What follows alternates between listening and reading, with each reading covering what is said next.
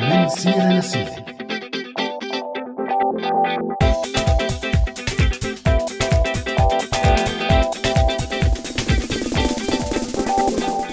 مرحبا لمستمعي راديو سوريالي وبرنامج من سيرة لسيرة. الحقيقة ما بعرف كيف بدي بلش هاي الحلقة اليوم لا بأوقاتكم سعيدة مستمعي راديو سوريالي ولا بغيرها من الجمل. ما بدي أكون متشائمة بس للحقيقة عن جد صرنا ثلاثة شهور عم نتهرب عن الحديث عن موضوع إدلب. وللأسف ما رح نقدر نرجع نحكي عن إدلب الخضرة بعد كل شي صار. رح نحكي عن كل الدمار والخراب يلي تسبب له قصف الهمجي خلال ثلاثة شهور اللي مضت. وأنا كمان بدي ضم صوتي لصوتك عزة بهذا الوجع والتحية لكل الناس يلي عم تنقذ الأطفال والجرحى سواء الخوذ البيضاء أو الناس يلي عم تنبش بإيديها لتطالع أهلها من تحت التراب.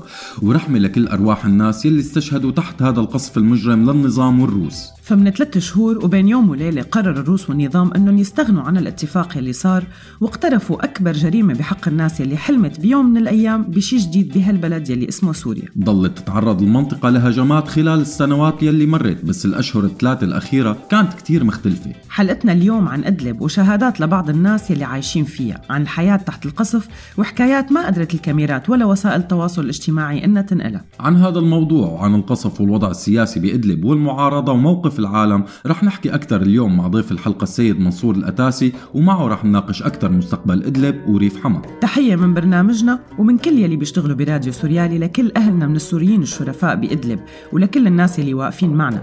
رح تكون صعبة شوي هي الحلقة بس فعلا ما عاد ممكن نهرب من الموضوع. خليكم معنا. يا يا يا حيف. يا يا يا يا يا حيف يا حيف يا حيف يا حيف أخ ويا حيف زخ رصاص على الناس العزل يا حيف وأطفال بعمر الورد اعتقلن كيف. زخ رصاص على الناس العزل يا حيف وأطفال بعمر الورد اعتقلن كيف. كيف؟ كيف؟ وانت ابن بلادي تقتل بولادي وظهرك للعادي وعلي هاجم بالسيف. يا حافن يا حيف ظهرك للعادي وعلي هاجم بالسيف. يا حيفن يا حيف وهذا سؤال حلقتنا لليوم مستمعينا. شو باستطاعة السوريين يلي برا سوريا أنهم يعملوا لأهلنا بإدلب؟ ولتجاوبوا على سؤالنا لليوم فيكم تتواصلوا على صفحاتنا على مواقع التواصل الاجتماعي فيسبوك وتويتر أو من خلال رسالة صوتية أو مكتوبة على رقم واتساب 00962 7798 51210 سمعت هالشباب يما الحرية عالباب يما. طلعوا يهتفوا لا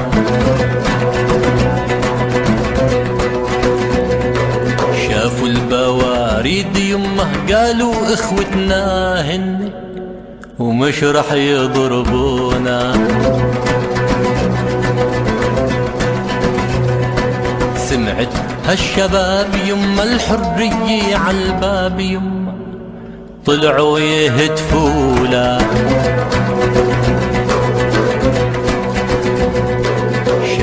البواريد يمه قالوا اخوتنا هن ومش رح يضربونا. ضربونا يمه بالرصاص الحي. متنا بيد اخوتنا باسم أمن الوطن وإحنا مين إحنا؟ واسألوا التاريخ يقرأ صفحتنا. متنا بيد إخوتنا باسم أمن الوطن. باسم أمن الوطن وإحنا مين إحنا؟ واسألوا التاريخ يقرأ صفحتنا صفحتنا. مش داري السجان يمه كلمة حرية وحدي هزت له أركانه.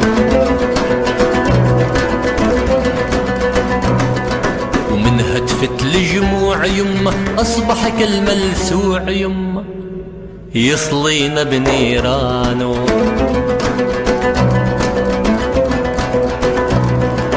مش داري السجان يمه كلمة حرية وحدة هزت له أركانه.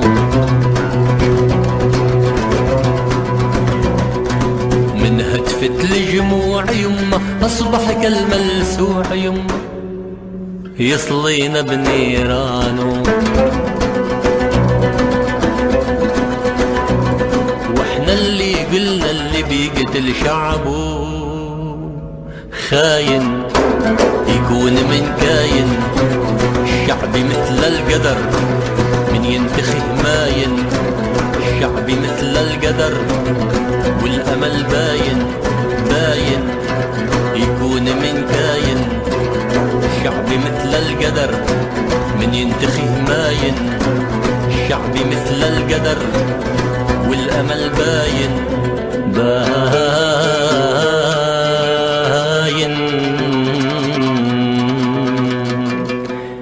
يا حيف اخو يا حيف زخر رصاص على الناس العزل يا حيف وأطفال بعمر الورد تعتقلن كيف.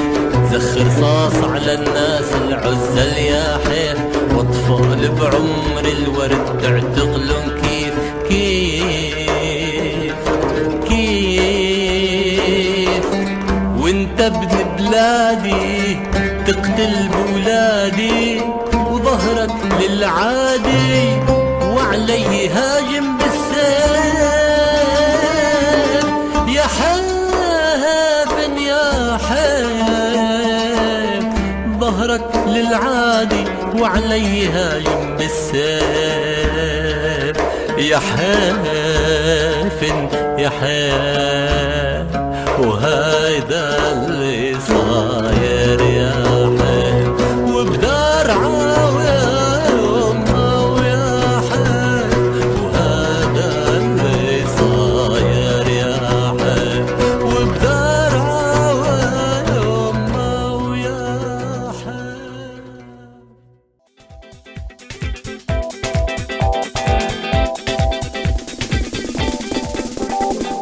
ورجعنا لكم مع برنامج من سيرة لسيرة وحلقتنا لليوم عن إدلب. بس قبل ما نبلش بموضوعنا رح نعرفكم بالفقرات يلي رح ترافقنا بحلقة اليوم. أول الفقرات رح تكون مع كريستين وصحصح ويلي رح تخبرنا فيه عن الوضع الصحي بإدلب. أما بسام داود بفقرة سوريين لبعض فرح يحكي عن ظروف الاعتقال بسوريا وخاصة للنساء. ومن بسام منروح لعند رئيفة يلي رح تحكي لنا وتذكرنا بفقرة معادة عن فنون الأسى أما لقاء اليوم فرح يكون مع الأستاذ منصور الأتاسي الأمين العام لحزب اليسار السوري الديمقراطي يلي رح يكون حوارنا معه عن الموضوع بإدلب والعلاقة السورية الروسية. هاي هي فقراتنا لليوم مستمعينا الأعزاء. والبداية مع كريستين والوضع الصحي بإدلب. صحصح. معي أنا كريستين.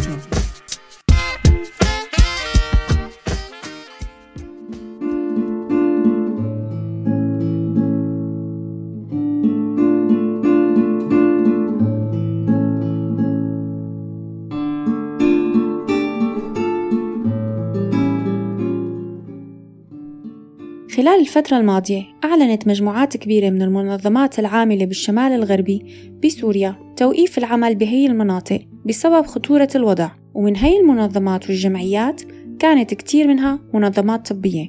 هذا الشيء اللي ترك أثر كتير كبير على الوضع الصحي بإدلب والريف الحموي. فمن عشرة تموز الحالي أعلنت بعض المنظمات توقف العمل بشكل كامل بهي المنطقة. وهذا الشيء يلي رح يكون له نتائج كارثية ويلي ممكن توقف استمرار الخدمات الطبية المجانية اللي كانت عم تتقدم لما يقارب 4 مليون أو أكثر من السكان الأصليين أو من المهجرين من المناطق التانية من سوريا.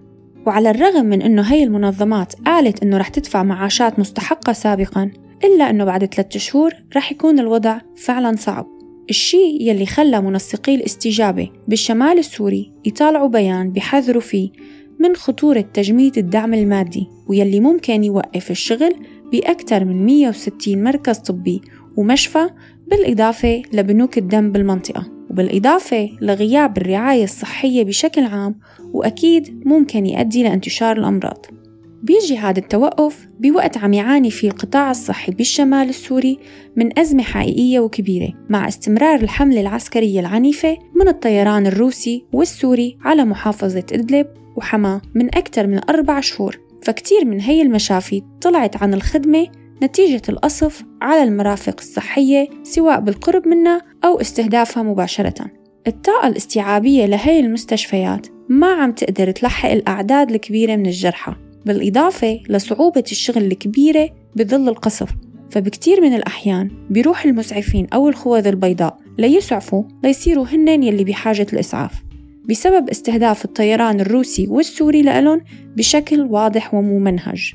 الحديث عم يدور عن خروج أكثر من 13 مشفى بالكامل عن الخدمة بالأخص بالريف الحموي وبجنوب محافظة إدلب. وبينضاف لهذا الشيء تباعد نقط القصف يلي عم تستهدف المدنيين وحركة النازحين عم تصعب من العمليات الطبية. وبالتالي صار في ضغط على المناطق الشمالية يلي ما عادت عم تتحمل الأعداد المتزايدة من السوريين الهاربين من الحرب.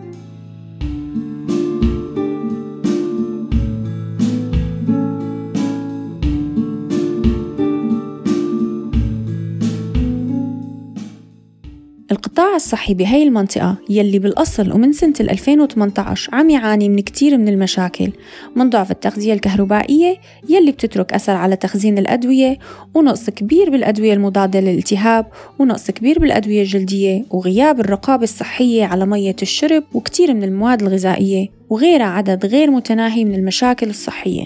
وكان الدعم الصحي بهي المناطق بالأصل بلش ينخفض من بدايات 2019 اليوم الوضع الصحي بهي المدن والبلدات كتير تدهور وبظن علينا نحن المتواجدين بالبلدان يلي كانت تقدم دعم لهي المراكز والمؤسسات وتوقفت بشكل مفاجئ إنه نحاول نضغط لحتى نرجع الدعم ونحاول نتحرك لنقدر نساعد أهلنا بالداخل السوري.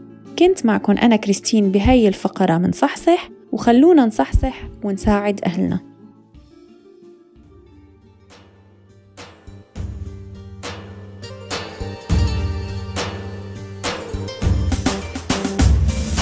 جنة جنة جنة جنة يا وطننا جنة جنة جنة جنة يا وطننا يا وطن يا حبيب يا بتراب الطيب. يا وطن يا حبيب يا بتراب الطيب. حتى نارك جنة حتى نارك جنة. بترابك روينا وحضانك روينا بترابك روينا ولترابك حنينا وبمجدك علينا للقمة وصلنا للعليا وصلنا ثوري ثوري درعة بعتامين أنت شمعة. ثوري ثوري درعة بعتامين أنت شمعة.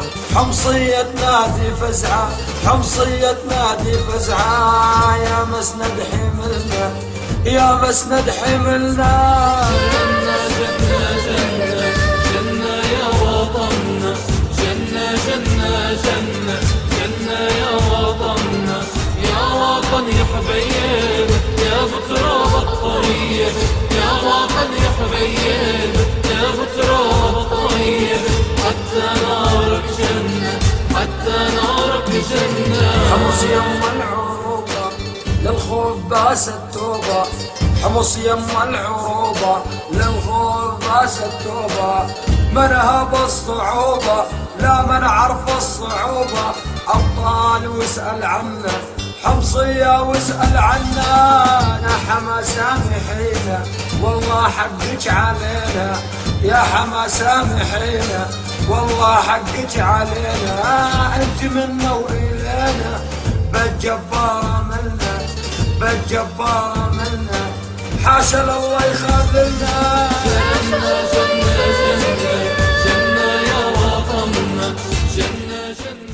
وجوابا على سؤال حلقتنا لليوم نور الذهبي كتبت لنا أقلها أقلها السوريين يلي ميسورين الحال يبعتوا تبرعات للناس يلي ما في سقف فوق راسها. وعلى كل حال الله يعين العالم كل واحد مصيبته على قده. أما خالد العمر فقال يحلوا عنا وما بدنا منهم شيء. وأحمد إنفدي كتب بيعملوا أحزنني على الفيسبوك. جنة يا وطننا جنة جنة جنة جنة يا وطننا. يا وطن يا حبيب يا ابو تراب الطيب يا وطن يا حبيب يا ابو تراب الطيب. حتى نارك جنة حتى نارك جنة. جسر الشهور ورستن لحن الشهادة غنن. جسر الشهور ورستن لحن الشهادة غنن. مهما تقتل وتدفن تقتل أمام وتدفن. يا باري إن الجنة. شهيدين على ما مات زغرد اللويا البنات. شهيدين على ما مات زغرد اللويا البنات. خادمات وحوريات خادمات وحوريات بالنور على الجنات.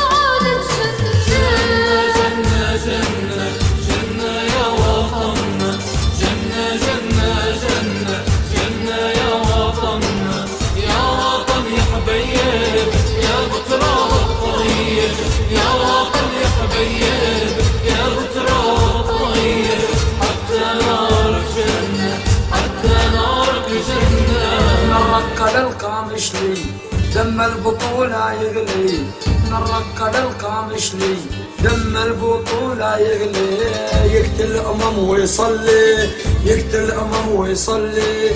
يا خسيس ارحل عنا. حتى أحرار الساحل تبصم بأنك راحل. حتى أحرار الساحل تبصم بأنك راحل. وما نظامك فاشل. ظالم وأمنك فاشل. يا خسيس ارحل عنا جنة جنة جنة. جنة يا وطننا جنة جنة جنة.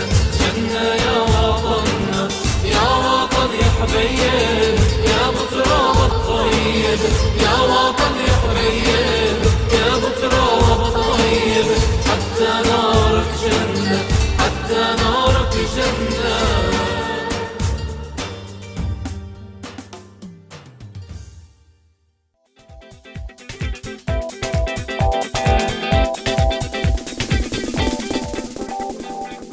الشوارع والمناطق يلي كنا عم نتابع حكاياتها ووقفتها ضد الظالم من بداية الثورة صارت خالية. من أكثر من ثلاثة شهور رجعت مشاهد القصف والدمار تكتر بهي المنطقة يلي عاشت مدة زمنية كتير قصيرة. اليوم رجعت شوارع إدلب فاضية والناس خايفة وببيوتها ما بنسمع غير بعض الموتورات والبسكليتات عم تتحرك للضروري فقط. رجعت حالة الركود بكل المحافظة يلي ما كان في حد للأماكن يلي عم يخصفها النظام الروسي وهذا الشيء ترك أثر كتير كبير على كل النواحي الحياتية. فالأسواق والمحلات ما عم تفتح غير المساء وبأوقات كتير قصيرة أو الصبح كتير بكير. أما أوقات الفتح فهي بتكون مرتبطة بالتحذيرات الجاية من السكان بالمناطق الأقرب على مطار حميميم الروسي العسكري ويلي بتراقب صور الطيارات يلي عم تجي لتقصف المدنيين. صور الأطفال تحت الأنقاض مؤلمة بشكل مو معقول ومن أكثر الصور والقصص اللي تناقلتها وسائل الإعلام بالفترة الماضية كانت قصة الطفلة ريهام ويلي كانت من القصص عن جد المؤلمة جدا والمؤثرة. بعد هي الحادثة أوضح المدير الإقليمي لليونيسف بالشرق الأوسط وشمال أفريقيا ببيان أنه خلال الأسابيع الماضية قتل مئات الأطفال في شمال غرب سوريا فيما تتواصل الهجمات على الخدمات الأساسية بما فيها المشافي والمدارس مشيرا إلى أن حرب الكبار على الصغار في سوريا مستمرة بدون هوادة وتحت محط أنظار العالم بلا أي حياء. شفنا كتير من الصور المؤلمة بنشرات الأخبار ومواقع الإنترنت وأكيد بوسائل التواصل الاجتماعي بس كمان في حكايات ما عم يكون في للأسف إلها أي توثيق مثل حكاية نديم يلي جاي من ريف حمص ويلي تهجر للمرة الخامسة كان برا البيت ولما رجع ما لقى من البيت غير بابه. وبيقول نديم إنه هو أصلا فقد جزء كبير من عائلته على مر سنين الثورة بسبب الحرب يلي شن النظام على شعبه. نديم قال إنه ما عاد عنده رغبة يطلع على الإعلام وما قدر يكمل معنا مكالمة السكايب. حكينا مع توفيق يلي طلع من ريف درعا من بداية الثورة وحكالنا عن مشاهد مؤلمة لجثث الأطفال تحت الأنقاض. وقال إنه في شغلات ما فيها الكاميرات تنقلها ولا الصوت ولا الكلمات. مشاهد هرب الناس من بيوتها أول مرة لتعيش بالحقول. ما كان في ولا صحفي أو أي إنسان مستعد ليرصد الخوف يلي بعيون العالم لما عرفوا إنه ق... إنه القصف رجع بعد فترة صغيرة من الهدوء يلي عاشتها المنطقة. توفيق يلي عم يحاول بأي طريقة يطلع من إدلب لتركيا عم يحكي عن حالة من العجز والمبالغ الهائلة يلي عم تنطلب من السوريين ليدخلوا على تركيا. وبنص هاي القصة بضيف توفيق بلشت تجي الأخبار عن التضييق على السوريين بتركيا ويلي بتخلي الإنسان يوقع بحيرة. أرقام النازحين ضخمة كتير. 400 ألف نازح سوري. بس السؤال لوين؟ هل 400 ألف نازح ممكن يصيروا مليون أو أكثر لوين بدهم يروحوا يا عزة؟ لوين؟ عن جد عن جد ما بعرف. همام أكيد تركيا ما عاد تستحمل نازحين أكثر والاستخدام السياسي للاجئين والنازحين صارت فاتورته كتير كبيرة.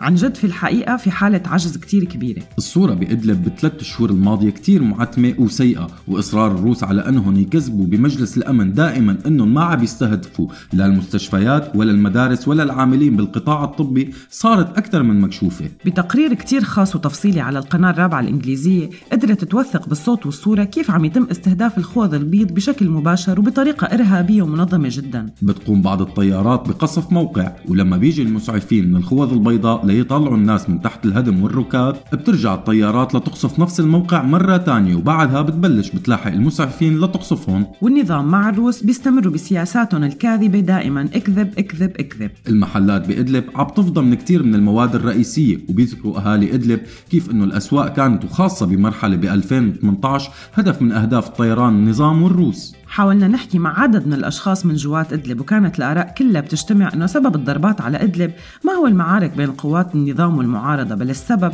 هو محاولة إذلال النظام لهي المنطقة يلي عم تحتضن الناس الشرفاء. بيحكي لنا سامر من سكان إدلب عن كمية الخوف يلي صارت خلال الفترة يلي مرت وعن تجارب كتير من عائلات بالنوم بالعراء والحقول ليهربوا من قصف النظام. بس بيقول كمان سامر إنه حتى الأشخاص يلي هربوا على الحقول كان عم يطلع لهم القصف كمان. أما عن كيف عم يعيشوا الناس بإدلب رغم كل هذا الشيء فكان الجواب من كتير من الناس إنه إدلب هي الخير كله. فعلى الرغم من إنه المواسم كانت كتير سيئة هي السنة بس الناس عم تحارب وعم تحاول تصمد. من القصص يلي عم يتم تناقلها قصة صانع الدمى من سراقب وليد الراشد هذا الشاب القبضاي يلي بيسافر بالريف ليقدم عروض للأطفال. بواحد من التقارير على لوريان لوجور بتنقل عن وليد إنه التصعيد العسكري أجبره على تقديم عروضه بأقبية الأحياء وبتضيف إنه اثنين من أولاد أخوه كانوا عم يلعبوا قدام البيت وانصابوا بقذيفة من فترة وانهم لحسن الحظ تجاوزوا مرحلة الخطر. ومن وجع أدلب الخضراء وكل يلي مر عليها بالأشهر الماضية رح ننتقل لزميلنا بسام داوود وفقرة سوريين لبعض ليحكي لنا عن وجع تاني والاعتقال بسوريا وظروفه وخاصة للنساء.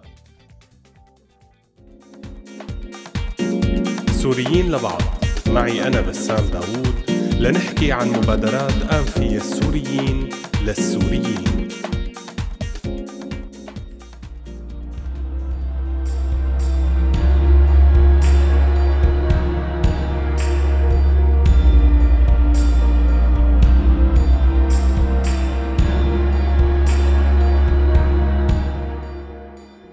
مرحبا. للأسف تتعرض النساء يلي تعرضوا للاعتقال بسوريا لظروف شديدة الصعوبة والألم. في بعض النساء بتم تعنيفهم لأنهم اعتقلوا وفي نساء بيتعرضوا للطلاق أو للنبذ المجتمعي. بعض الأسباب مرتبطة مباشرة بالمجتمع والأعراف والتقاليد البالية وبعض الأحيان لأنه أجزاء من العائلة بتكون مرتبطة بالنظام أو بتكون تعرضت للتهديد من النظام.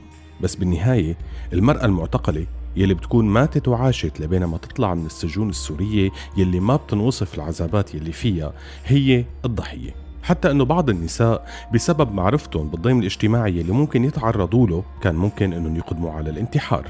بس الشيء اللي بيبعث على الأمل إنه على الرغم من كل شيء عم بصير بإدلب اليوم في تجربة جديدة عم تحاول تدعم هي المرأة الثائرة هي المرأة المناضلة يلي بسبب وقوفها جنب الثورة انسجنت وتعذبت. وكتير منهم اضطروا انه يلجأوا لإدلب يلي جمعت كل الثوار. تنظيم جديد طلع بإدلب اسمه تجمع الناجيات. عم تحاول تمكن هي المرأة بالمجتمع وبتحاول تساندهم ليقدروا ينطلقوا من جديد وما يكون في أسباب لاستغلال قضيتهم. وبالتالي نقل معاناة المعتقلات يلي كانوا جوات السجون الأسد والتعريف بالسجينات يلي لساتهم بهي السجون والمطالبة بحريتهم. تم الكتابة عن هذا المجتمع بعدد من الصحف والمواقع منها موقع المدن يلي كتب عن اجتماع ل 100 ناجية من معتقلات النظام بنقابة المهندسين بإدلب بمساندة من منظمة ضمة ليعلن عن تشكيل تجمع الناجيات. الشيء الجديد بهذا التجمع إنه في لجنة إدارية من سبع نساء فاعلات ومثقفات رح يمثلوا هذا التجمع بصوت واحد بدون ما يكون في رئيسة أو مديرة لهذا المشروع. رح يساعد هذا التجمع. النساء ليقدروا يرجعوا لحياتهم الطبيعية. رح يساعدهم على رفع قدراتهم ودعم التعلم والمساعدة على إيجاد مهن من خلال التدريب والدورات. نقل موقع المدن الإخباري بعض الشهادات من هذا التجمع منها شهادة نور الهدى جرجنازي يلي بتقول إنه من الأشياء يلي عم بيحاول التجمع إنه يحاربها وهي فكرة إقناع الناجيات بالزواج بسرعة بدافع السترة. هي معاناة عم بتزيد الجرح جرح حسب جرجنازي وعم تسبب جرح تاني كأنهم مفضوحات مجرمات بنظر جهلة المجتمع وتجاهل إنه هدول النساء كانوا ضحايا وانظلموا بحياتهم وفي أمور كتيرة عم تزيد عليهم بعد ما داقوا ظلم سجاني النظام مثل عدم اكتمال دراستهم وحرمانهم من أمور حياتية تانية. بشهادة تانية للناجية لمى محمد بتقول للمدن إنه المعتقلات بسجون النظام عاشوا واقع مرير من الإهانات والمعاملة السيئة والتحرش الجنسي يلي بوصل أحيانا للاغتصاب وعدم وجود رعاية صحية بالوقت يلي بتنتشر فيه كتير من الأمراض جوات سجون النظام. واعتبرت لما إنه اللي عم بيصير جوات سجون النظام بحق النساء من أسوأ جرائم الإنسانية. وبشهادة تانية على نفس الموقع بتقول رفيف السيد إنه كتير من المعتقلات عم ينتظروا دورهم للإفراج عنهم بعمليات تبادل أو بضغوط دولية أو أي سبب يطالعهم من السجن ويخلصهم من الشيء اللي عم بيعيشوه. ظهور هذا التجمع وبهذا الوقت إذا بدل فبدل على قديش هدول النساء عم يحاولوا يحاربوا ويوقفوا مع بعض ضد مو بس ظلم النظام لا ضد الظلم المجتمعي. سلام.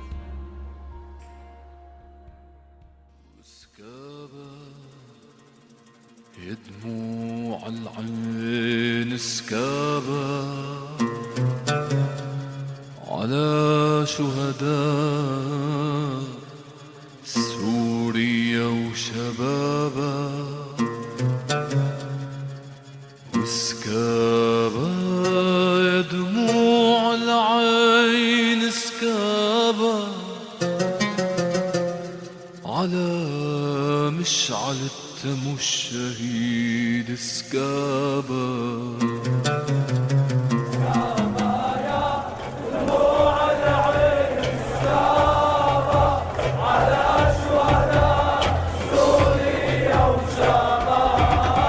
ودرع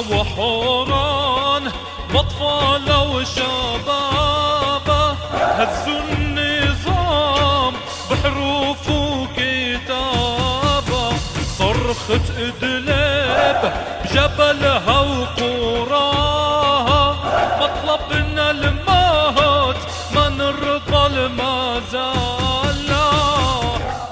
حمودة موسى جاوب على سؤالنا لليوم وقال مساعدات مالية أو عينية. ومحمد أباو قال فيهم يعملوا شعيبيات بالفستق. بينما عبد الله الحكيم أبا زيد قال يلي ما بيقدر يساعد وما عنده إمكانية يدعي لهم الله يفرج كربتهم. أما شادي جمعة فقال يطعنوا بالمجاهدين هاد يلي بيقدروا عليه.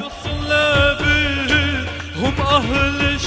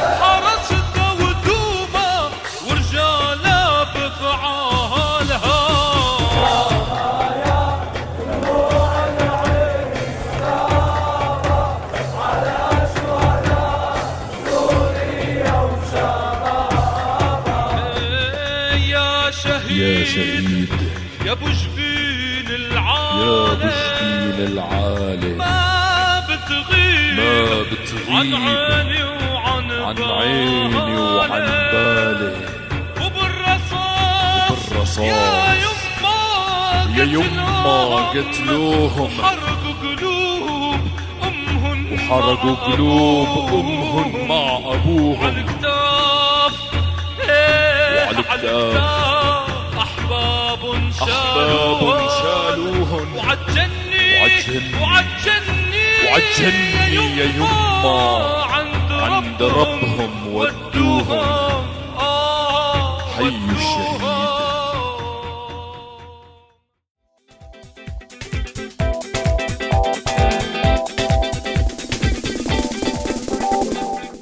رجعنا بالقسم الثاني من برنامجنا وحلقتنا اليوم عن جد كتير صعبة وقاسية. كل ما نقول عم يخف الوجع للأسف بيقوم بيكتر. صحيح يا عزة فحلقتنا اليوم عن إدلب والمعاناة اللي عاشتها هي المنطقة بأكثر من ثلاثة شهور. والمشكلة مثل ما بيقولوا فوق الموت غصة قبر.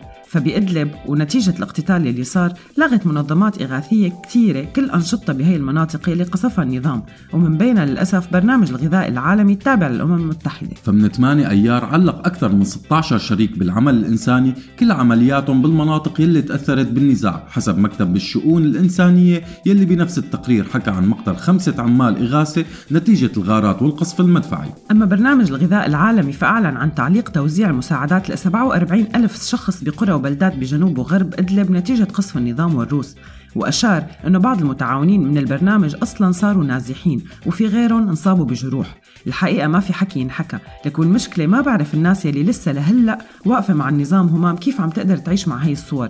لكن شو بيقولوا لك؟ الناس بدها تعيش رغم الموت. الحقيقة التناقض بالصور اللي عم نشوفه اليوم بين الدعاية المجرمة تبع النظام إنه البلد رجعت بيخليني أحس بشي من القرف. أكيد بنفهم رغبة الناس باستمرار الحياة وعم نشوف كثير من الناس بدول اللجوء الأوروبية وحتى الأقرب مثل تركيا عم بيعيشوا وشفنا كيف أنه في واحدة من المنظمات عملت حفل صار فيها رقص بالوقت اللي كانت عم تنقصف في مدينة إدلب. بس ما فيني ما أشعر إنه في شي كتير قاسي وأهرب منه. ليك همام هلأ نحن كلنا بدنا نكمل بالحياة صحيح وهربنا مع أولادنا لنهرب من كل هذا الشيء.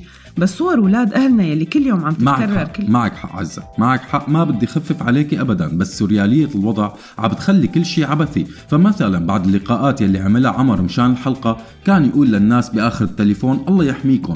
ويقوم يردوا عليه أهل إدلب الله يحميكم انتو بآخر رسالة صوتية بعد فهد أحد المقيمين بريف إدلب رسالة صار يواسي فيها عمر لأنه بس عمر قال له ما طلع بإيدنا نعملكم شيء. إيه بعرف سمعت الرسالة أنا كمان. على كل حال حتى الناس بإدلب بدها تعيش وتكمل حياتها وبعض التجارب مثل تجربة وليد يلي حكينا عنها بالجزء الأول من البرنامج ويلي صار يعمل عروضه بالأقبية ليحاول يخلي الأطفال ينسوا شوي من الألم يلي عم يعيشوه كل لحظة وكل ثانية. لك إيه بس هذا مو رقص وفقش ومحلات عم تفتح جديدة وبأسعار خرافية. همام لا أكيد بس أنا عم بحكي عن رغبة الناس بأنه تهرب من هذا الوجع كل الوقت. هذا الشيء صار مستمر من أكثر من 8 سنين وعم بقول لك شو بيطلع بالإيد. على كل حال مثل ما عم تقول همام الناس بدها تعيش.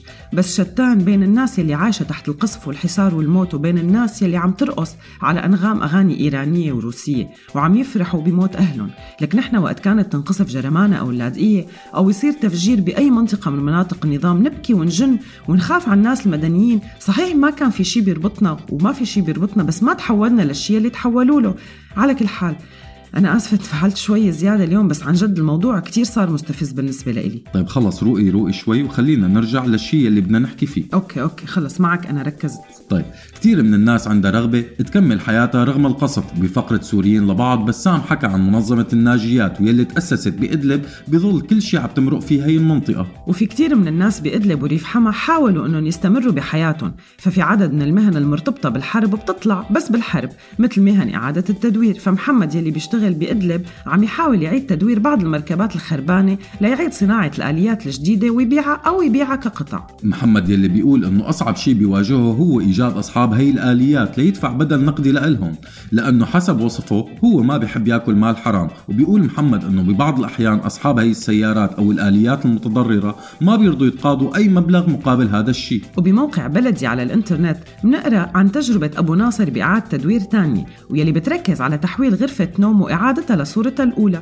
وبعدين بيرجع ببيعها. هاي الفكرة لاقت رواج كبير بالظروف يلي عم يعيشها الشباب المقبلين على الزواج. وبنفس الموقع بنقرأ عن علاء الديري يلي هو من مهاجري محافظة درعا ويلي بيشتغل حداد ويلي قدر يرجع يشتغل بمصلحته بعد اللجوء والهجرة وحاليا عم يتحضر للزواج. بيحكي موقع بلدي كمان إنه القاسم المشترك بين عدد من الشباب يلي عمل معهم لقاءات إنهم مستمرين بالحراك الثوري وبنفس الوقت بالشغل وكسب المال والحياة فواحد منهم مقاتل والثاني بيشتغل بالإغاثة. في إصرار عند أهل إدلب إنهم يكملوا حياة ويشتغلوا فبنسمع قصص عن فلاحين كانوا عم يروحوا على مزارعهم تحت القصف طوال الفترة الماضية وعن عمال نظافة عم يحاولوا بشكل تطوعي ينظفوا كثير من الأماكن. حسب الإحصائيات بيعيش بمحافظة إدلب أكثر من 4 مليون سوري تهجروا قسرة من القنيطرة والدرعا وجنوب الشام والغوطة وريف حمص وحلب وحما والرقة ودير الزور لتصير إدلب سوريا صغيرة. ما اكتفى النظام والروس بقصف سوريا كلها ليروحوا يقصف هاي المنطقة الجميلة يلي جمعت كل السوريين. بس هلأ رح ننتقل لفقرة ممكن يكون فيها نوع من الأمل وهي فقرة معادة من المنقوشة بعنوان فنون الأسد.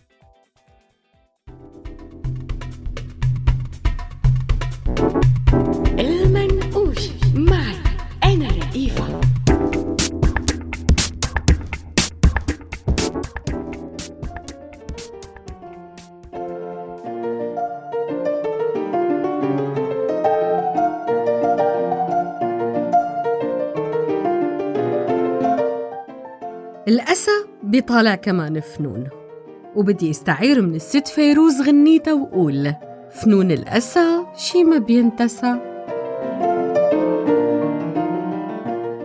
مرحبا أنا رئيفة ومعكم بمنقوشة جديدة مشكلة عن الفنون والأسى. بس ما رح أحكي مثل ما بالكتب عن آثار الفقر والعذاب على إخراج مبدع وفنان لأنه أنا شخصياً ما كتير بياكل بعقلي هالموضوع. ومن الأسى رح نتذكر مدى الأسى والمشاعر المتضاربة لما عرفنا أنه الفنان يلي عمل لوحة الحجارة للاجئين موالي للنظام وبيشوف بالأشخاص يلي رسمهم بلوحاته مجرد خوانة للوطن. على كل حال رح أحكي عن الفنون والأشكال الفنية يلي مرتبطة بشكل مباشر بحوادث أو أسباب قاسية وللحقيقة نحن السوريين لطالما عشنا هي الحالات. من أشهر هاي الفنون هو الخرز واللي بيتذكر تحديداً بالثمانينات بسوريا انتشر هذا الفن انتشار كتير كبير لسبب مهم وهو العدد الكبير من المعتقلين السياسيين ومعتقلي الرأي يلي كانت شي منها يتهرب تهريب برات السجن وكل شي له حقه عند السجان مرورا بالحرق على الخشب والطرق الصعبة يلي كانت يقدروا يحرقوا فيها الخشب. بالإضافة لهذا الفن في فن معجون الخبز يلي كمان كان يطلع منحوتات من الخبز اليابس يلي من خلال السجناء كانوا يقتلوا الوقت.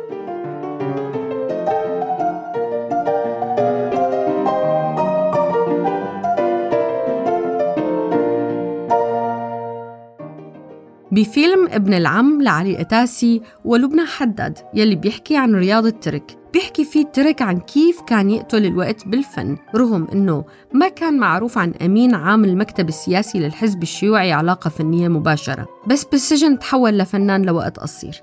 فكان يعمل لوحات من حجار وبحص صغير بيطالعها من الرز والبرغل وبيخبيها ليقدر يعمل لوحات على شرشفة تخت ويرجع يمحيها ليعملها من جديد. ومن الفنون الجميلة لفنون الأدب والكتابة فكانت من الأصعب. الورق كان ممنوع فما بالكم بالإقلام. لكن مع هذا الشيء لاقى كتير من السجناء السياسيين طرق ليتحرروا ويكتبوا معاناتهم ويحتفظوا فيها ويخبوها. وفي عدد من الكتب يلي بلشت كمشاريع داخل السجون بالإضافة لحديث عدد كبير من السجناء السياسيين عن مسرحيات كاملة كانت تصير داخل السجن. وبتدور بروفاتا بعيد عن أعين السجان. ما فينا نحكي عن السجون وما نتذكر السجون الفلسطينية. فالسجناء الفلسطينيين مو بس اشتغلوا كل أنواع الفنون البصرية والأدبية لا وبل كمان الموسيقية. المعتقلين الفلسطينيين أوجدوا لحالهم فضاءات جديدة فكانت موسيقى الشبابة والمجوز والأرجل حاضرة بالسجون. ليش؟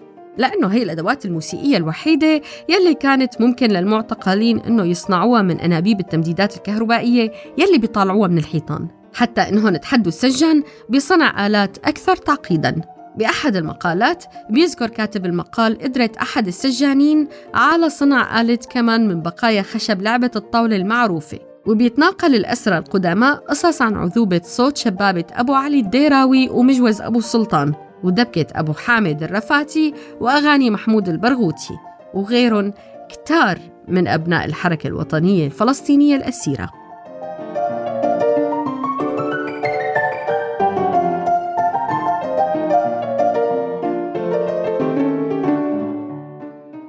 بالسجون الأجنبية الإجرامية بيحاول بعض مدراء السجون والإصلاحيات الاستعانة بالفنون لتحويل مسار المجرم أو إصلاحه بالإضافة للرياضة والصناعات الصغيرة. وأكيد الطبخ سيد الفنون. وشفنا كتير من التقارير والأفلام عن الموضوع.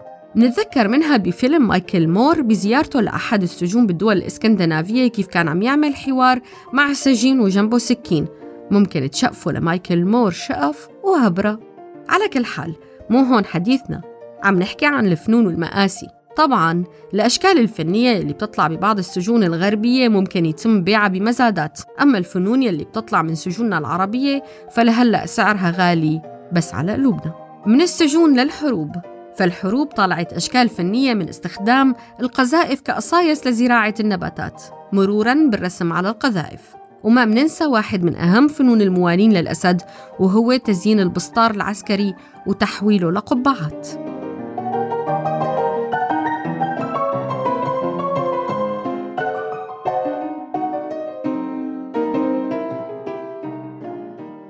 من الفنون الآسية يلي طالعتها معتقلات وسجون الأسد الأب والابن عدد كبير من الروايات والرسوم يلي بتحكي عن قسوة التجربة والرعب الهائل يلي بيواجه السجين. منذكر من أحدثها صور لأجساد عارية محطمة تحت ضربات الجلادين عيون فزعة وغائرة أيدي يائسة تحاول دون جدوى حماية أعضاء جسمها الحساسة. هيك بيروي الرسام السوري اللاجئ بفرنسا نجاح البقاعي برسومه شو عانى من تعذيب بسجون النظام السوري. الرسوم الكبيرة بالحبر الأسود يلي عم بتغطي جدران شقته جنب باريس. بتخلينا نوقف برعب قدام هي الشهادة يلي بتحكي عن معاناته شخصياً أو شغلات كان شاهد عليها.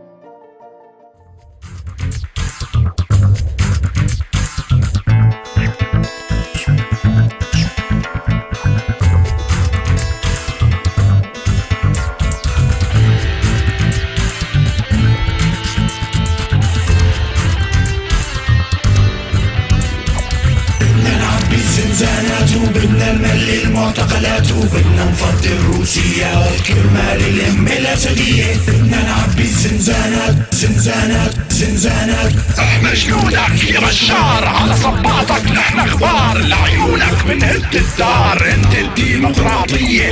مطرح ما بتمشي وبتدوس إحنا بنرجع لك من بوس رح نفعص لك كلمة سوس مثل وحوش البرية. بدنا نعبي الزنزانات وبدنا نملي المعتقلات وبدنا نفضي الروسية والكرمال الام الاسدية نحن سودك لا تهتم بدنا نعبي سلاح دم الشغلة ابدا مو بالكم لحنا عنا النوعية بلا حرية بلا بطيخ مؤامرة جاي من المريخ. ما عنا هندوس وسيخ ولا عنا زرد جدية. بدنا نعبي الزنزانات وبدنا نملي المعتقلات وبدنا نفضي الروسية والكرمال الام الاسدية يا مجيبين العالي بفتيك بروحي ومالي ومشان عيونك يا الغالي. أنا بذبح أهلي بشبرية على الله حرية وبس. رح نفرمهم مثل الخس. كلهم كم مليون من ما بيشكلوا الاغلبية بدنا نعبي الزنزانات وبدنا نملي المعتقلات. وبدنا نفضي الروسية والكرمال الام الاسدية بدونك نحن بنتبهدل تطلع اكتافي وتتدندل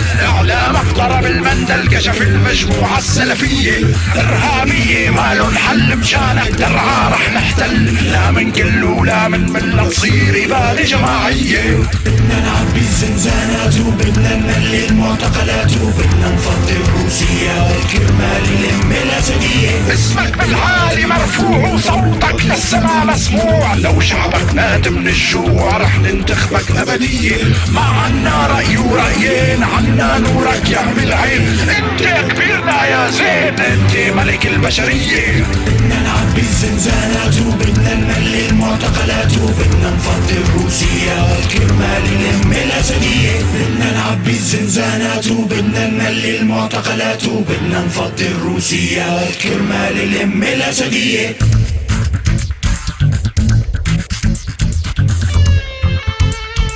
كرمال نلم الأسدية شو قولك؟ الأستاذ منصور أتاسي الأمين العام لحزب اليسار السوري الديمقراطي من الشيوعيين يلي صفوا مع الثورة السورية منذ البداية. كان له دور كبير بحركة اليسار السوري بسنين يلي سبقت الثورة. الكاتب والسياسي المثقف منصور أتاسي هو ضيفنا لليوم بفقرة شو قولك سوريالي سوريالك.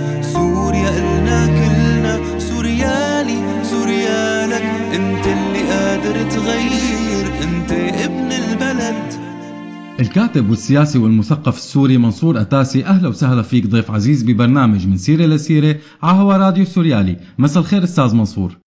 أهلا بكم مساء النور. أهلا. أهلا وسهلا فيك أستاذ منصور. أهلين أهلين. آه رح نبلش أستاذ منصور بسؤالنا الأول اللي هو برأيك شو السبب الحقيقي لكسر الاتفاق يلي صار بأيلول من العام الماضي واستمرار الاقتتال بإدلب وريف حما لثلاث شهور؟ اللي بيتابع مسيرة النظام والروس منذ بداية الثورة حتى الآن. بتأكد بأن الحل ال- ال- المعتمد عند النظام وعند الروس هو حل عسكري أي قمع الثورة السورية عسكريا وإخضاع الشعب السوري لسلطة النظام الأسد مرة ثانية. ال- الاتفاقات اللي جرت هي اتفاقات خفض التوتر بين قوسين وليست برعاية الأمم المتحدة. جرت هذه الاتفاقات برعاية روسي و- وتركي وإيراني واضح بالحديث بهالأسماء أن الروس والإيرانيين هم من أهم الداعمين لنظام الأسد. لذلك ما جرى من خفض التوتر هو السيطرة إعادة سيطرة النظام بإشراف روسيا على مناطق كانت مقاومة وكانت عم آه، تلعب دور إيجابي في محاولة فرض الحل السياسي. هذا الموقف من النظام بالتعامل مع مناطق خفض التوتر. وبالتعامل مع المناطق الأخرى بأكد أن الهدف الرئيسي هو الهيمنة. ثم فرض سياسة النظام على على السوريين جميعا.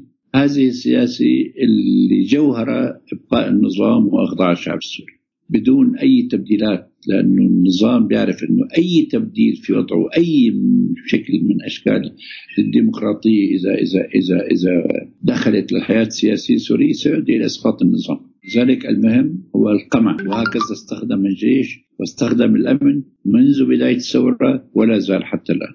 لذلك ما في أي تبديل بسياسته آه، أستاذ منصور آه، برأيك هل القرار بإعادة بدء المعارك كان روسي أم أن النظام ورط الروس بهذا الاقتتال بطريقة من الطرق؟ أيضا لازم نتفق إنه النظام ما عاد له أي قدرة على اتخاذ قرار.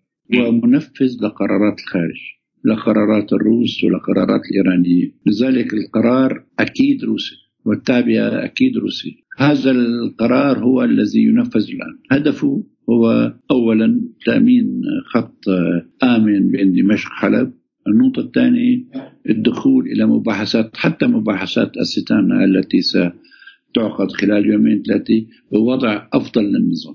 هذا هي أهداف. هذه الأهداف تنفذها روسيا. تستخدم النظام في ال- في العمليات الأرضية. والروس يقولون ذلك والطيران الروسي يستخدم بكثافة بمواقع القتال اللي هي ضد المدنيين بكل المناطق.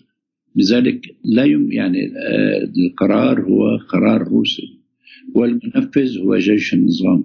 لا أكثر وما بعتقد إنه النظام آه، الروس آه، راحوا على النظام وقالوا له بدنا نعمل هيك عملية شو رأيك؟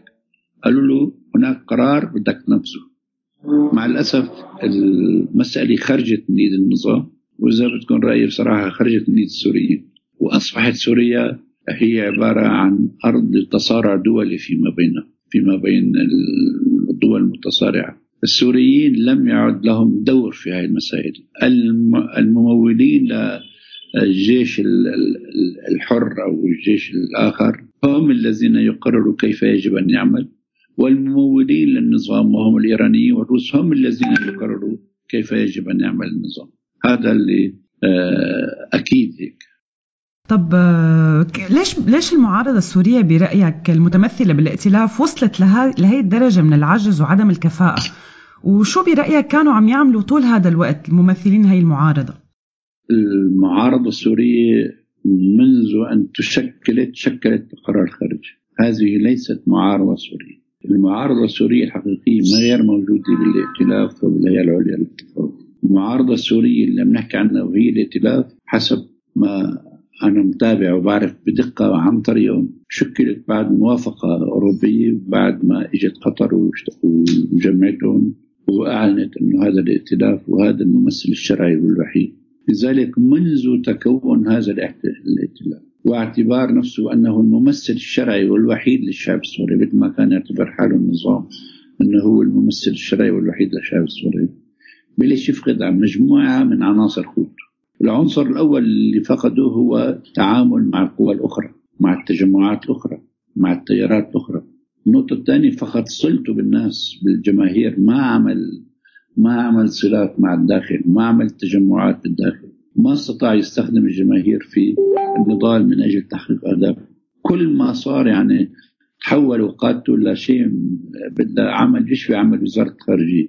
ينتقلوا من مكان لمكان ومن دولة لدولة وبدهم يحاولوا ياخذوا موافقته والدول عندما تتعامل بهيك حالة الحالة السورية تتعامل انطلاقا من مصالحها. فبدت المعارضة هاي اللي كان اسمها قبل ثلاث أربع سنين أنها الممثل الشرعي والوحيد للشعب السوري اجوا عملوا له ال- ال- ال- الهيئة العليا للتفاوض دخلوا ناس آخرين. هدول الناس الآخرين دخلوهم آه، أفقدوا المعارضة دورها وصار الائتلاف واحد من ستة من من ال- الهيئة العليا للتفاوض. وأصبح منصة موسكو التي تنفذ السياسة الروسية جزء بين قوسين من المعارضة السورية. أصبحت تقرر مثل ما بقرر الائتلاف. لذلك طبيعة المعارضة بتش- وبتش تتغير وهذا ما حصل بالنسبة لمنصة القاهرة التي شكلت بسرعة واللي أيضا راح اللي آه، طلب منها أن تكون آه، ممثلة لتيارات عربية. والآن اليوم في هذه الظروف يتم الإعداد لشيء اسمه مؤتمر رياض ثلاثة مؤتمر رياض ثلاثة يعني شو هدفه؟ هدفه إدخال قصد إلى آه، المعارضة السورية قصد العشائر يعني إدخال النفوذ الأمريكي وتمكين الرف- النفوذ الأمريكي داخل المعارضة السورية. وبالمقابل الروس بدهم يدخلوا شيء اسمه المعارضة المبادرة السورية مشان يعملوا التوازن. إذا الصراع الآن دا- داخل المعارضة هو على توازن القوى الكبرى في في المعارضة وليست هذه المعارضة انعكاس للشعب السوري ولا لرأيه. لذلك هي فاقدة كل الصلة مع الشعب السوري. على الإطلاق هي مع الأسف رفضت مستقبلها وحركتها مع الخارج وأصبحت خاضعة لإملاءات الخارج ولإرادات الخارج. وهذا ما أكدت عليه بالسؤال الثاني. أستاذ منصور في حالة بالشعور بالعجز وعدم القدرة على الحركة صابت السوريين يلي طلعوا لبرا مثل أوروبا أو أمريكا أو حتى دول الجوار. آه، فبعد سنين من المحاولات العمل المدني والمظاهرات والوقفات الاحتجاجية يلي للحقيقة ما كانت عم بتجيب النتيجة المرجوة منها. السؤال هو أنه هي العالم أو هي الطبقة من المجتمع السوري شو ممكن تعمل اليوم بهذا الوقت؟ هلا أنا بدي أستعرض بسرعة يعني بنص دقيقة شو تطورات الثورة السورية. هلا في بداية الثورة السورية كانت ثورة سلمية فيها جماهير عم تنزل على الشوارع عم تطالب بالحرية وبالتغيير وبإسقاط النظام. بفعل هذا العمل السلمي اللي استمر حتى منتصف 2012 لقت الثورة قبول وتعاطف دولي والشعب السوري بلش يتطامن مع بعضه وبلش يشكل هيئاته وقياداته اللي بتستطيع إنه تلعب دور أكثر. سرعان ما تحطم هذا العمل السلمي وتحولت الثورة لثورة عسكرية سيطروا عليها القوى المتطرفة. القوى المتطرفة الظلامية لعبت دور في إسقاط الشعب السوري يعني ساعدت النظام وفي إيجاد قمع وفي منع أي شكل من أشكال إبداء الرأي الآخر وليس في منعه فقط في قتله. لذلك النظام والقوى المتطرفة استمروا في قمع الشعب السوري والقوى المتطرفة آه، سيطرت على المناطق اللي تحررت من إدارة النظام بفعل الثورة السورية. هلا بهذا الشكل استمر حتى عام 2018 الآن في بداية آه، آه، نهاية للتيارات المتطرفة عسكريا والملاحظ أنها هو بداية نهاية سياسيا. يعني التيارات السياسية الإسلامية المتطرفة الآن بدها تكون خارج المعدل السياسي وشيئا فشيئا ستتلاشى. هلأ في مرحلة جديدة. نحن ندخل مرحلة جديدة. عوامل القوة فيها ثلاث أربع نقاط. النقطة الأولى والأهم هو هي أن تتوحد القوى الوطنية الديمقراطية. تؤكد على الكلام. القوى الوطنية الديمقراطية. على برنامج سياسي واضح ينطلق من الإجراءات التنفيذية لقرار لقرارات جنيف واحد. اثنين آه، إيجاد قيادي متفق عليه من قبل الجميع بدون هذا العمل أن يتم برنامج للقوى السياسية السورية الديمقراطية كلها وقيادة معترف فيها من قبل الشعب ومن قبل القوى السياسية الأخرى نحن نعتقد ستبقى الثورة بلا رأس. وهذه أخطر ما تتعرض له الثورة. إذا النقطة الأولى هي العمل من أجل تأمين قيادي للقوى الوطنية الديمقراطية. نعمل على من خلالها على تحقيق مطالب الثورة ومطالب الشعب السوري في الحرية وفي العدالة وفي الانتقال إلى الدولة الديمقراطية اللي بتساوى فيها جميع السوريين بغض النظر عن انتماءاتهم الدينية والقومية واللي بتفصل الدين عن السياسي واللي بتستطيع أن تفعل. هذا العمل الآن عمل ضروري أولي للبدء في في تأمين نقطة تحول آه، جدية وفعلية. النقطة الثانية هو العمل على الانتهاء من مسألة التبعية اللي موجودة الآن عند الفصائل العسكرية وعند القوى السياسية. قالوا لهم روحوا على ستانا بدهم يروحوا. تعوا من ستانا بدهم يجوا. وقعوا بدهم يوقعوا. هدول الفصائل أو القوى السياسية لما تروح لهي المحلات أما تروح بعد اتفاق القوى الكبرى. لذلك هدول تابعين للقوى الأخرى. نحن نريد أن ننهي حالة التبعية الموجودة عند الفصائل المقررة بالثورة السورية. ونريد أن ننتقل إلى حالة أخرى اسمها حالة التعامل الندي بيننا وبين القوى الأخرى. إذا لم يكن هناك تعامل ندي بيننا وبين القوى الأخرى أنا أعتقد أن أن الثورة السورية ستبقى آه، تابعة لإرادات ومصالح الخارج هاي النقطة الثانية اللي لازم أيضا نأسسها من أجل آه، إعادة صياغة العمل والعلاقة مع الخارج. علاقة ندية علاقة صداقة وليست علاقة تبعية. النقطة الثالثة اللي لازم أيضا نشتغل فيها من أجل التغيير الإيجابي هو مقاومة الاحتلالات. نحن عندنا بسوريا في احتلال روسي في احتلال إيراني. احتلال رسمي يعني أن الجنود الروس والإيرانيين يعملوا على قتل الشعب السوري ويعملوا على إبعاده وعلى تهجيره ولا على منعه من الداخل. وطبعا مع العصابات الصغيرة التابعة لهدول الاثنين مثل عصابة حزب الله وغيره.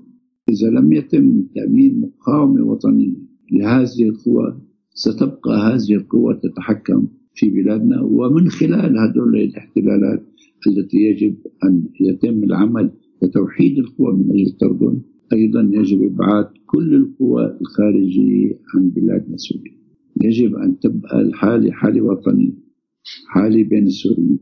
إذا لم يتم كل ذلك وأنتم نحن ملاحظين وأنتم ملاحظين أنه في قسم تحت الإشراف الروسي في قسم تحت الإشراف الأمريكي في قسم تحت الإشراف الإيراني وفي قسم تحت الإشراف الفرنسي وهكذا وفي قسم تحت الإشراف التركي وهكذا.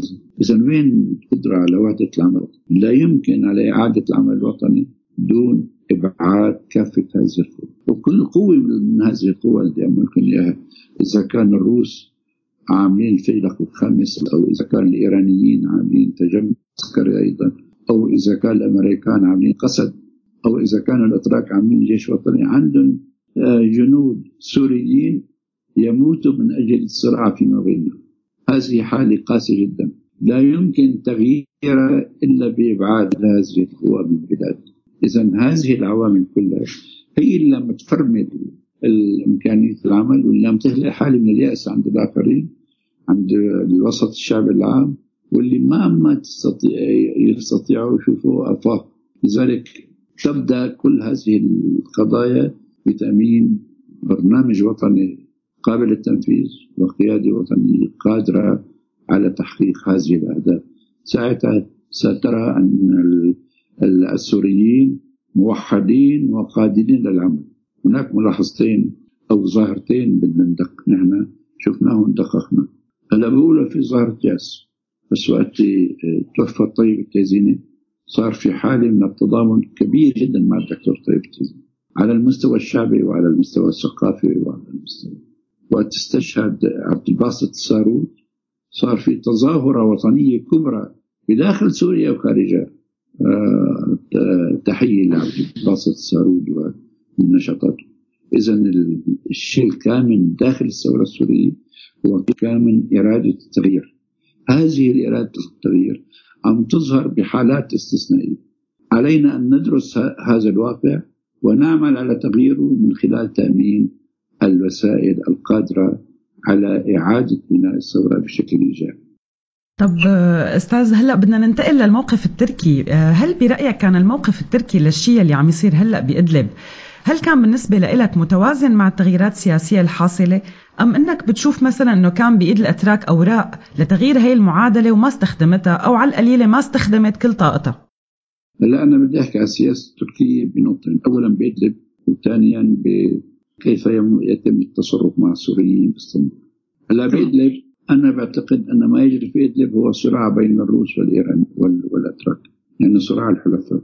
الروس يحاولوا فرض سيطرتهم وهيمنتهم على هذه المنطقة آخذين بين بعين الاعتبار الواقع الأتراك والضغط اللي مصر عليهم من الدول الأوروبية وما يفرض عليهم الذهاب بعيدا بالعلاقة مع روسيا.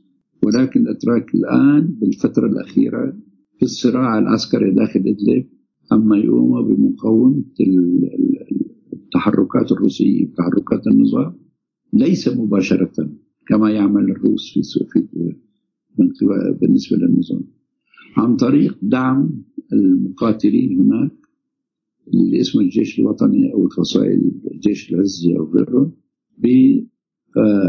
بأسلحة متوسط المدى فعالة عندما دعم السوريون بأسلحة متوسط المدى فعالة أظهروا بطولات هائلة ولم يسمح للروس وللنظام ولغيرهم بالدخول إلى الأراضي المستهدفة رغم شدة الإجرام التي تم من قبل الروس.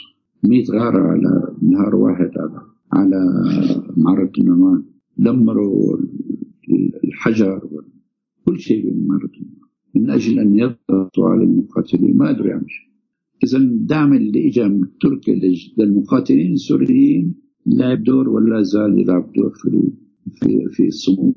ونتمنى أن لا تتغير هذه السياسة.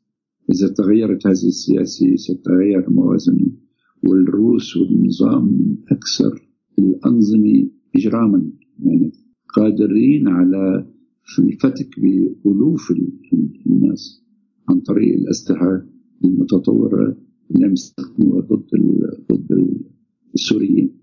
اذا هذا الصراع التركي الروسي حول مفهوم الحل مفهوم الزدانة أوقف سيطرة النظام الروسي على ما تبقى من مناطق خط التوتر وهي فقط دي. هاي النقطة الأولى. النقطة الثانية فيما يخص علاقة الأتراك بالسوريين. يتعرض السوريين بإسطنبول قسم السوريين في إسطنبول للترحيل إلى خارج إسطنبول وقسم منهم إلى إعادتهم إلى سوريا.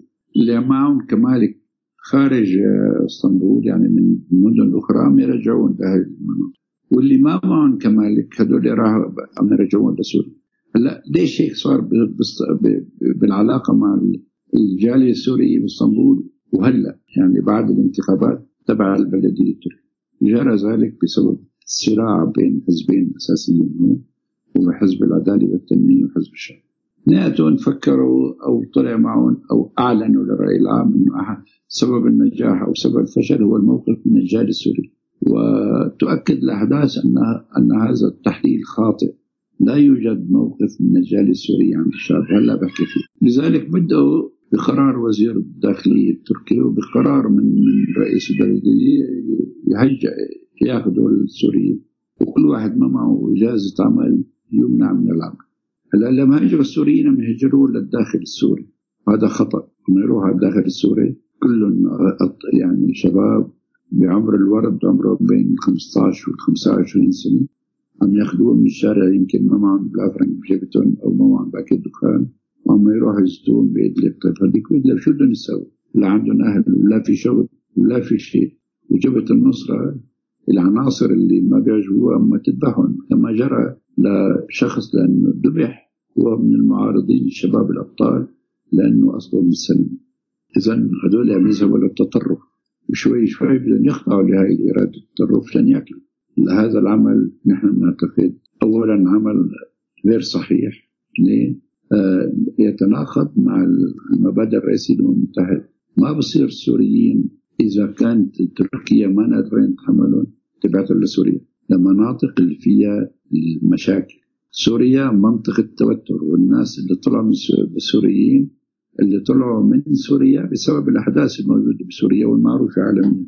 وبالقانون الأمم المتحدة وميثاق الأمم المتحدة بأكد أنه ما بصير إعادة هؤلاء إلى الداخل إلى المنطقة التي هربوا منها طول ما في هذه المنطقة في مشاكل. إذا إرسالهم إلى الداخل السوري خطر ما بدهم إياهم يفتحوا لهم مجال لأوروبا ولغيره النقطة الثانية هل فعلا هاي المسألة نتيجة توتر شعبي؟ أبدا. أنا بحي له علاقة بحزب الشعب يعني. من يومين ثلاثة طلعت مظاهرة مؤيدة لإبقاء السوريين ورافضة للسياسات لما تكون فيها تركيا. من أربعة أيام طلعت مظاهرة كبيرة في الفاتح في حديقة الفاتح. لأتراك فقط أتراك يرفضوا إطلاق آه، إبعاد السوريين من تركيا. المحامين الأتراك عملوا قسم وزعوا بعضهم على الأحياء. مشان يتوكلوا مجانا عن كل إنسان بدهم ياخذوه ويبعدوه. حزب العمال التركي آه، طالع بيان مهم جدا تضامنا مع مع السوريين حزب اليسار الديمقراطي التركي امبارح عمل مؤتمر حول هاي المسائل دعم السوريين. اذا رد الفعل لم يكن رد فعل معادل للسوريين الآن رد الفعل باسطنبول. هو رد فعل متضامن مع السوريين هاي النقطة الاولى النقطة الثانية نحن نعتقد أن إبعاد هؤلاء الشباب هو سيضر بالأتراك لأنه آه، في حد أدنى حد أدنى هنا بإسطنبول حوالي 75 ألف بيت مستأجر هذا البيت المستأجر بمجر السوريين كان كان سعره كان آه، أجرته 700 ورقه 800 ورقه لا صار أجرته 2000 ورقه وكل البيوت الأجرة في في إسطنبول ارتفع سعرها بسبب الكثافة من السوريين كل واحد صاحب بيت يؤجره سيتضرر اذا راحوا هؤلاء. اثنين صار في نوع من التضخم بتركيا يعني القيمة الشرائية للليرة السورية تراجع. حتى يستطيع الورشات اللي بتشتغل بإسطنبول أن تتابع عملها. وما تتأثر بالوضع الاقتصادي. جاب جابت سوريين وشغلتهم. عم تشغل السوري مثلا 1000 مرة بينما كلفة التركي إذا بين ضمان صحي وبين آجار وبين آآ آآ شغلات أخرى 5000 ليرة. يعني كل عامل سوري عم يوفر على رب على صاحب الورشة 3000 ليرة. يعني 10 عمال سوريين يعملوا في الورشة عم يكون الربح من وراء ظهر العمال السوريين 30000 ورقة شهرية إذا الورشات ست... والآن تضررت توقفت الورشات لأنه صار بدنا إذن عمل ما في إذن عمل والسوريين قعدوا بيوتهم وتوقفت الورشات هذا الواقع. نحن مع تركيا أصدقاء ولكن الأصدقاء بيختلفوا مع بعض البعض على بعض القضايا. لا نختلف على كل السياسة التركية نختلف على الموقف من السوريين بإسطنبول. ونحن علاقتنا كجالية سوري كقوة وطنية باسطنبول مع مع الأتراك هي علاقة صداقة ندية وليست علاقة تبعية. كما يفعل الإخوان المسلمين لما يتابعوا لما يدافعوا عن كل القرارات الخاطئة لم تكن فيها الإدارة التركية بهذا الدفاع عما يزيدوا من خطأ اللي عم ترتكبه الإدارة أستاذ منصور آه، كثير من الشيوعيين آه، السوريين وقفوا بصف الثورة بس الشيء الغريب إنه كثير من القيادات الشيوعية التاريخية المشهورة بين قوسين طبعا وقفت ضد الثورة. آه، لشو بتعزي هذا الشيء هذا الموضوع؟ وحسب اطلاعك على مواقف الأحزاب اليسارية والشيوعية اليوم بالداخل السوري أو الخارج فشو موقفهم من التدخل السوري عموما من قضية إدلب خصوصا؟ الشيوعيين نوعين.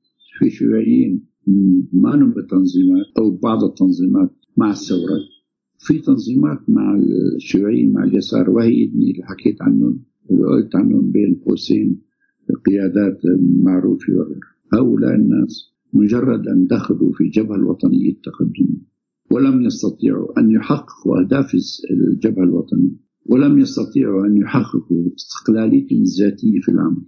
وارتضوا أن يكونوا تابعين لحزب البعث أو للنظام فقدوا أولا استقلاليتهم فقدوا الدور الوظيفي في الدفاع عن الحريات وعن الطبقة العاملة وعن الكادحين ولم يعودوا قادرين سوى على التبعية لحزب البعث.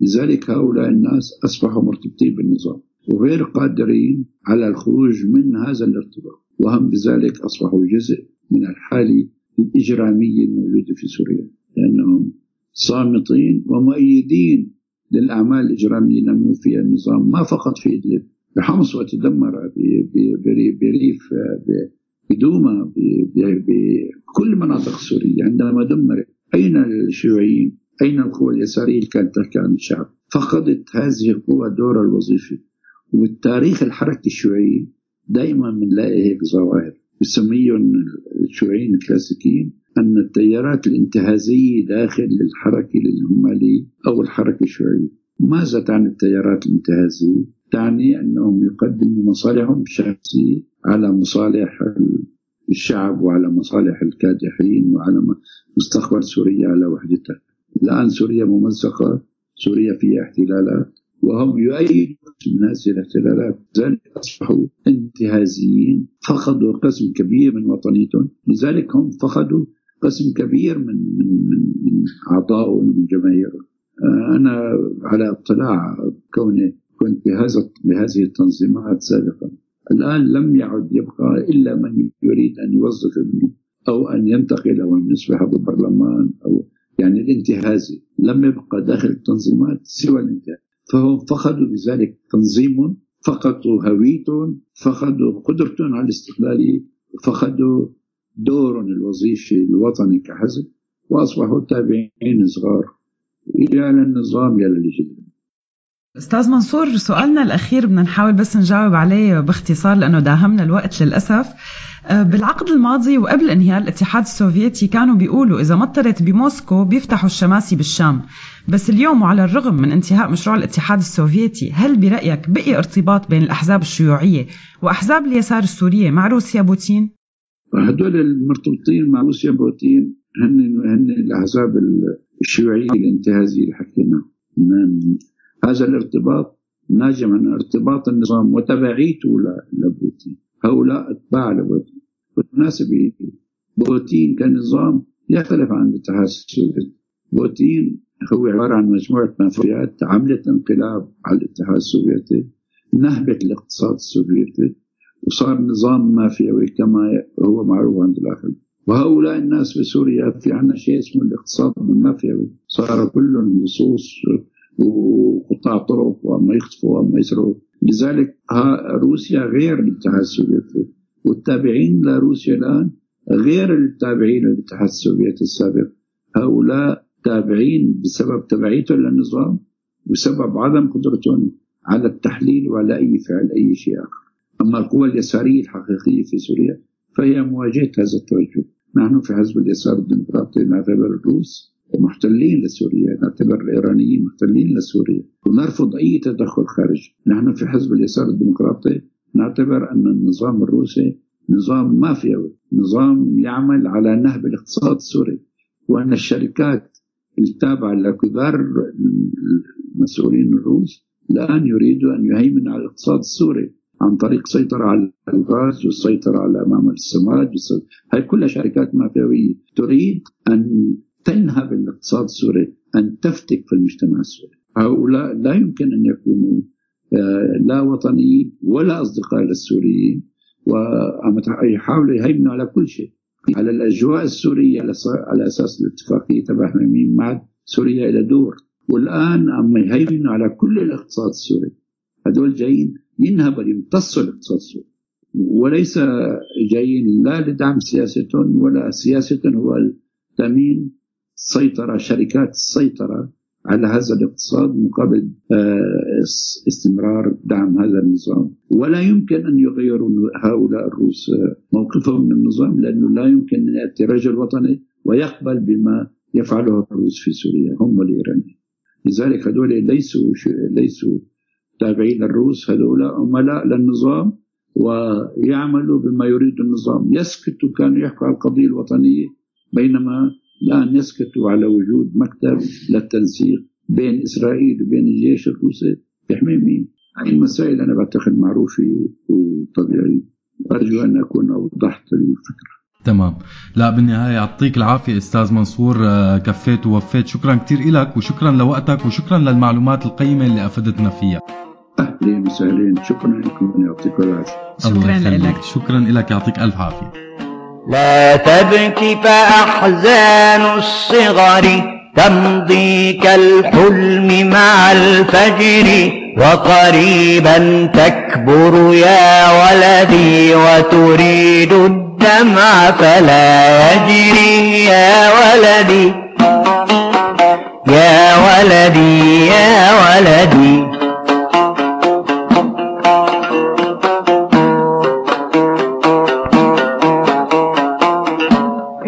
سهرت أمطار معنا أو غطى البرد شوارعنا إن سهرت أمطار معنا أو غطى البرد شوارعنا فالدفء يعمر أضلعنا ولهيب الأرض بنا يسري يا ولدي يا ولدي يا ولدي يا ولدي.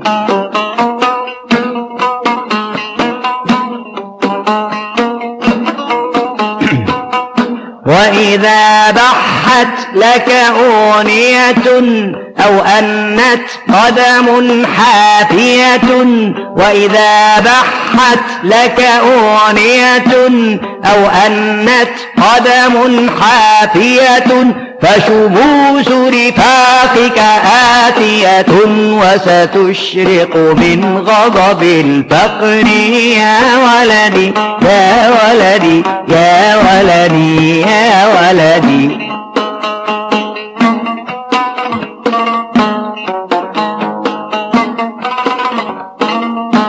قد عرنا خلف الجدران وتحن لحبي وحناني. قد عرنا خلف الجدران وتحن لحبي وحناني. قد أرمى خلف الجدران وتحن لحبي وحناني فانظر في قلبك سطراني لن يقوى القيد على الفكر يا ولدي يا ولدي يا ولدي يا ولدي.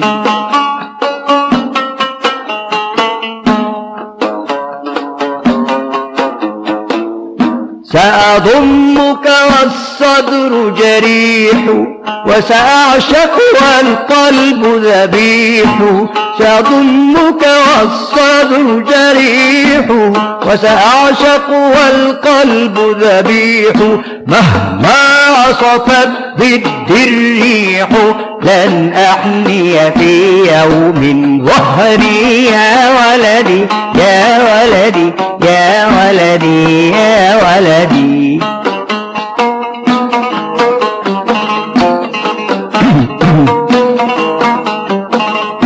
وإذا ما الدهر بنا دارا ومضيت إلى حيث أرى وإذا ما الدهر بنا دارا ومضيت إلى حيث أرى أكمل من بعد المشوار لا تخلف ميعاد الفجر يا ولدي يا ولدي يا ولدي يا ولدي.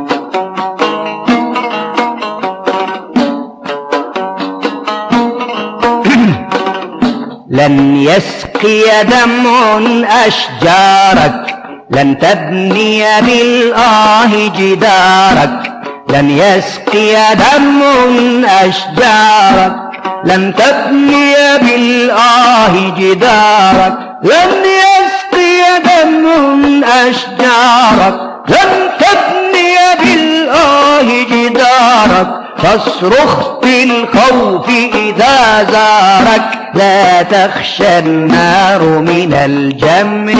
يا ولدي يا ولدي يا ولدي يا ولدي.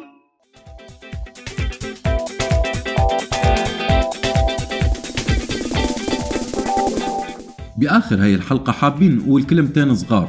كثير من أحلامنا بالحرية والديمقراطية تبخرت من أول ما طالع بشار الأسد المعتقلين متأسلمين وخلى العلمانيين بسجونه كتير من أحلام المناطق من الزبداني لدوما للغوطة كانت عم تختفي معها أحلامنا وأكيد مع مدن الثورة الكبيرة مثل حمص ودرعا عشنا كوابيس وآمال بس اليوم كتير الموضوع مختلف. أكيد الموضوع مختلف لأنه كل سوريا بهي المساحة الصغيرة بالحجم والكبير بالألم.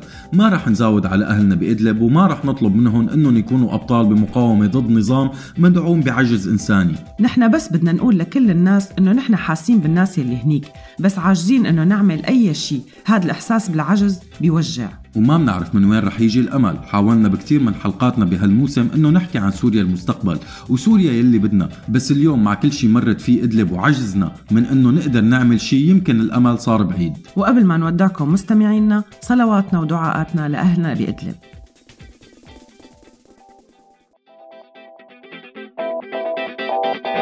سيرة لسيرة